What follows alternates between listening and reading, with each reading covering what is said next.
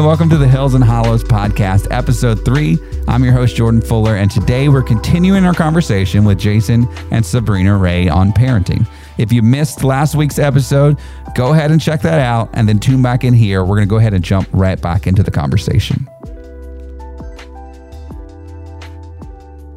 So, touching back on the social media topic, how do you guys, as parents, especially with teenagers, balance the monitoring of their social media and their friend group because I mean it's so easy for someone to get involved with a friend group that leads them south as well but giving them the freedom to do what they want to do as well. Like where's the balance in that? My job is to protect my kids and to raise my kids the way that God has instructed me to. I will be responsible one day when I get to heaven. As the as the man of the house as the father of the house I will be responsible for that um, I'd rather protect them and then be mad at me and me not protect them and something happened to them. And so I will take that chance if they get upset. Um, but it is a struggle um, of just, and I hope, you know, we pray that our kids realize that we're not, it's not so much them that I don't trust because I do trust my daughters and my, you know, it's the secular world that we live in that I don't that I don't trust. Um, We're pretty strict at the middle school level. Um, our middle schoolers that have phones, uh, they pretty much use them only to text. yeah, we don't. There's no apps or Um, anything. We block. I mean, you know, we create that account that counts hours, so I control all of those accounts. And again, it's not. It's just they're they're only 11, 12, and 13. They we don't think they can handle that. And as they get older, Yeah, as they, They get, get- into high school, we allow some social media. Um, but again, we monitor all of that pretty heavily through um, uh, the program that we use is Bark. Um, and we, we do see alerts, you know, anything from bullying to language, um, pornography, um, it, it, violence. We get all kinds of alerts. Some of them are mild, and we go, mm, okay, that that wasn't anything to be concerned about. Some of them have been. Some of them have been um, things that we've had to go to them and say, help me to understand this situation, or help me understand why you said that. Um, and you know, as I said before, I think my children think a little more carefully before they send out a text, before they say something. Um, it also gives me a lot of peace of mind as a mom. Um, I don't have to sit, spend hours scrolling through phones. We know they just delete stuff anyway. So um, the program kind of does the work for me. Um, it has you know good good tools that that I can use as a mom, and you know kind of that work smarter, not harder mentality. so what would your advice be to a parent out there who's maybe discovered their kid is bullying or being bullied or looking at pornography or something like that what would be the best approach in your opinion uh, for that Uh, we've tried on numerous occasions to sit down um, when we're not angry. I think that's really important. Um, you know, having time to think and process what you want to say, I think is important. Sometimes parents fly off the handle. They get an alert, they go in there and and they become defensive and and you know are questioning. And I think you need to really step back and have a calm conversation um, where the child does not feel like that they are necessarily being defended or on the defense. Um, we've worked really hard to have conversations that are inquiring but not um, pointing fingers. Like, help me to understand this situation. Help me to understand why you said this. Um, and it can be something simple, like, um, you know, maybe they said something ugly about a friend and we get an alert or about a teacher. You know, why would you say that about that person? Help me to understand. Um, and they and they go through their side and they explain how they were feeling when they said. So I mean, I think it's, but I think one of the things is it has to be addressed. And I mean that that issue has to be addressed. I think there's a lot of parents who say, "I don't want to address it because then my kid won't be my friend anymore, or will be mad at me." Let them be mad at you, because if you don't address it, it's it will lead to other things. But that's I mean, we know all those issues lead to other issues and so forth. I mean, I mean, pornography is not a, a fun issue to talk about with your ten year old son who's looked up something on YouTube TV in your house of, you know, beautiful women that you type in. I mean, that's not something that but that's a conversation that you have to have, um, or you know, a conversation of well, why do you you know say that to a, a friend that is your friend? You say Mm-hmm. why do you say that for? And I mean, those are the com- I mean, they're hard conversations, but they have to have. And if they if they get upset at you, I promise you they're going to get over it. Yeah, we They're- had a, situation where with some mean girl talk recently. And, you know, we had to have some real conversations. This isn't how we talk to other people. Um, even when you're angry, even when you're mad, even when you've been hurt, like saying those things um, to somebody who you said was your friend last week, but now you're mad at them, so you are spewing and all you know, your you know backgrounds of your phone is the your pictures together and so forth. How can you go from taking hundred pictures and putting them all as your collage and so forth now to talk? You know, help us understand that and. I mean, to me, that's more teaching and, and, and role modeling. But, you know, I also wanted to add um, several of our children have needed help professionally at different periods. Um, you know, when our children were being adopted, they were in therapy, um, they were processing a lot of grief. Um, one of our daughters really went through a, a period of anxiety and depression, and we got her help because although we love her, we're not professionals. Um, one of our daughters is going through a health crisis right now, and we've really encouraged her that maybe she should seek, you know, some type of therapy to help her process, you know, all those deep feelings that she's having. Um, I, I personally think there's a big stigma There with is. mental health. Um, and with getting help, and again, that goes back to that pride and Yeah. you know embarrassment as a mom. We don't want to admit that our don't kid want- might yeah. need help, and, and we don't that- want other people to see that our kids going to therapy. How dare you know our, you know, people say that our kids going to therapy, uh, but uh, you got to do what's best for your kids. Yeah, And- and, and knowing when you aren't the right resource and somebody else is. Like I mentioned earlier, those godly women in our church, I knew at that time my daughter needed someone else besides mom. And so, you know, finding whatever tools that is. Sometimes that's a guidance counselor or a good teacher at school um, or your youth pastor. But, you know, really, because Jamie's been wonderful sure, Jamie's with been some of our. I mean, Jamie's been a, a great godsend. We've had other quality people in the church that have stepped up, but you know, really um, widening your circle. It's not just you and your child. You know, there are lots of people out there that can be helpful in getting your child it from point A a to point B. It takes a village to raise your kids. So we've talked a lot about your kids and the amount of work it takes to parent, and we talk about it taking a village. But how do you guys take time just to find time to replenish yourself, to work on your relationship, and just decompress?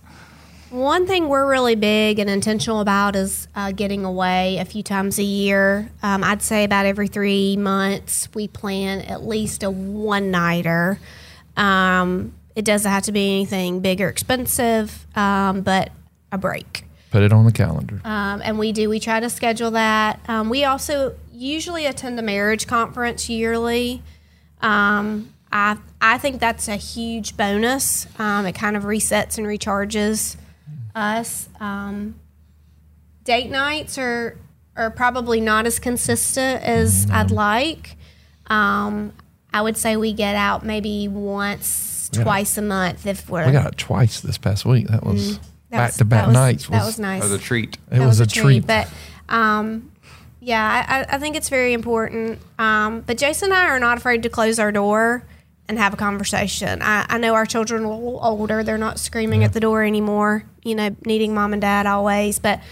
Um, we're not afraid to close our door to have a conversation and say, "Mom and Dad are talking." Um, and then, and then there's no and then at, and at the same time we have the understand. I mean, there are days that um, weeks that she comes up and says, "Hey, I got girls' night out," and I'm like, "Nope." She's going out to eat with friends. She's going to a movie, Um, or come in. She's like, "I'm going to hop in the hot tub." You know, those and those are things that she has to have. For me, it's um, the other is, "Hey, basketball games on." You know, you're wa- watch it. I'll, you know, I got this tonight. You know, and those are just understandings that we have that we've been, you know, and I don't hold. I don't want to say a grudge or anything, but when she goes out with friends, and you know, it's not like, oh, I, I, I can't believe she's leaving here. That's what she needs, um, and I encourage her to do that. Um, We actually attended a Bible study when the kids were little, and there was this principle that the first 10 minutes that you walked in the door were supposed to be just for you and your spouse. time. And it was couch time. And we used to laugh because we were like, this is crazy. Mm-hmm. We had like four kids under six or eight or Yeah, whatever. it was- and, you know, they were hanging on our legs, but it was such a good role model because we would. We would come in and it didn't matter what we would do. We would mm-hmm. sit down on the couch and the kids knew, like, go do something else. Like, you know, just give mom and dad 10 minutes. And that was such a really cool Yeah. time. Um, even when the kids were young, we would try to just reconnect for that 10 minutes when we walked in the door. And sometimes it was just, all right, you're taking this one to basketball and I'm taking this one to. It was just going on schedules. And this is for dinner and I'll be home. You know, sometimes it was just legalistic, but just to physically sit in each other's presence and it, I don't want to say ignore the kids because that sounds rude, but to not make them the focus Right. of the moment. So, in closing, is there anything maybe that has influenced your philosophy on parenting or any general advice that you would just like to share with our listeners? I guess the only thing that I would say is just give yourself grace. Yeah. You know, every every day I think I could have done that better. I should have said this. I think we just second guess ourselves a lot as parents. Um, you know, did I tell them I loved them enough? Did I hug them enough? Did I play Battleship enough? Did I, you know, did I throw the ball in the backyard enough? Um, I think there's just a tremendous amount of guilt and self doubt as parents that um, that we're we're not doing it right. And I think just giving yourself grace, um, and when you mess up, own up to it. Um, we had a, a little spat a couple of weeks ago, um, as all married people do, and um, I said something really sarcastic and and not so nice um, to to Jason in front of the kids. It really upset him. Um, and when he came to me and told me that, you know, I had disrespected him in front of the kids, I realized that was that was wrong.